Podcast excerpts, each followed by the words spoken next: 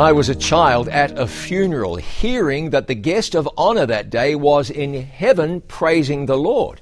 Then at the cemetery, we were told as this dear man's body was being lowered into the earth that he would remain there until Jesus came back and raised him from the dead. Now, I might have been a kid, but even I could spot the contradiction.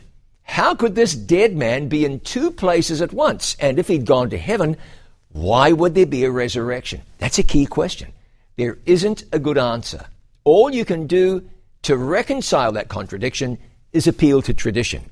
But you'll want to appeal to the Bible, which says, The hour is coming in the which all that are in the graves shall hear his voice and shall come forth. They that have done good unto the resurrection of life, and they that have done evil unto the resurrection of damnation. That's John 5, 28 and 29. The resurrection is the hope of the believer.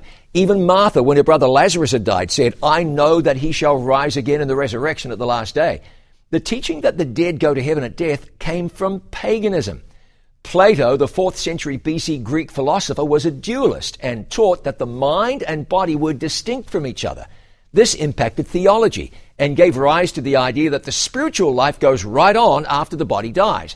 That's not what the Bible teaches, where it emphasizes death as a sleep until the resurrection when the dead in Christ rise, like Lazarus did, and like Jesus did. Hold on to the teachings of the Bible.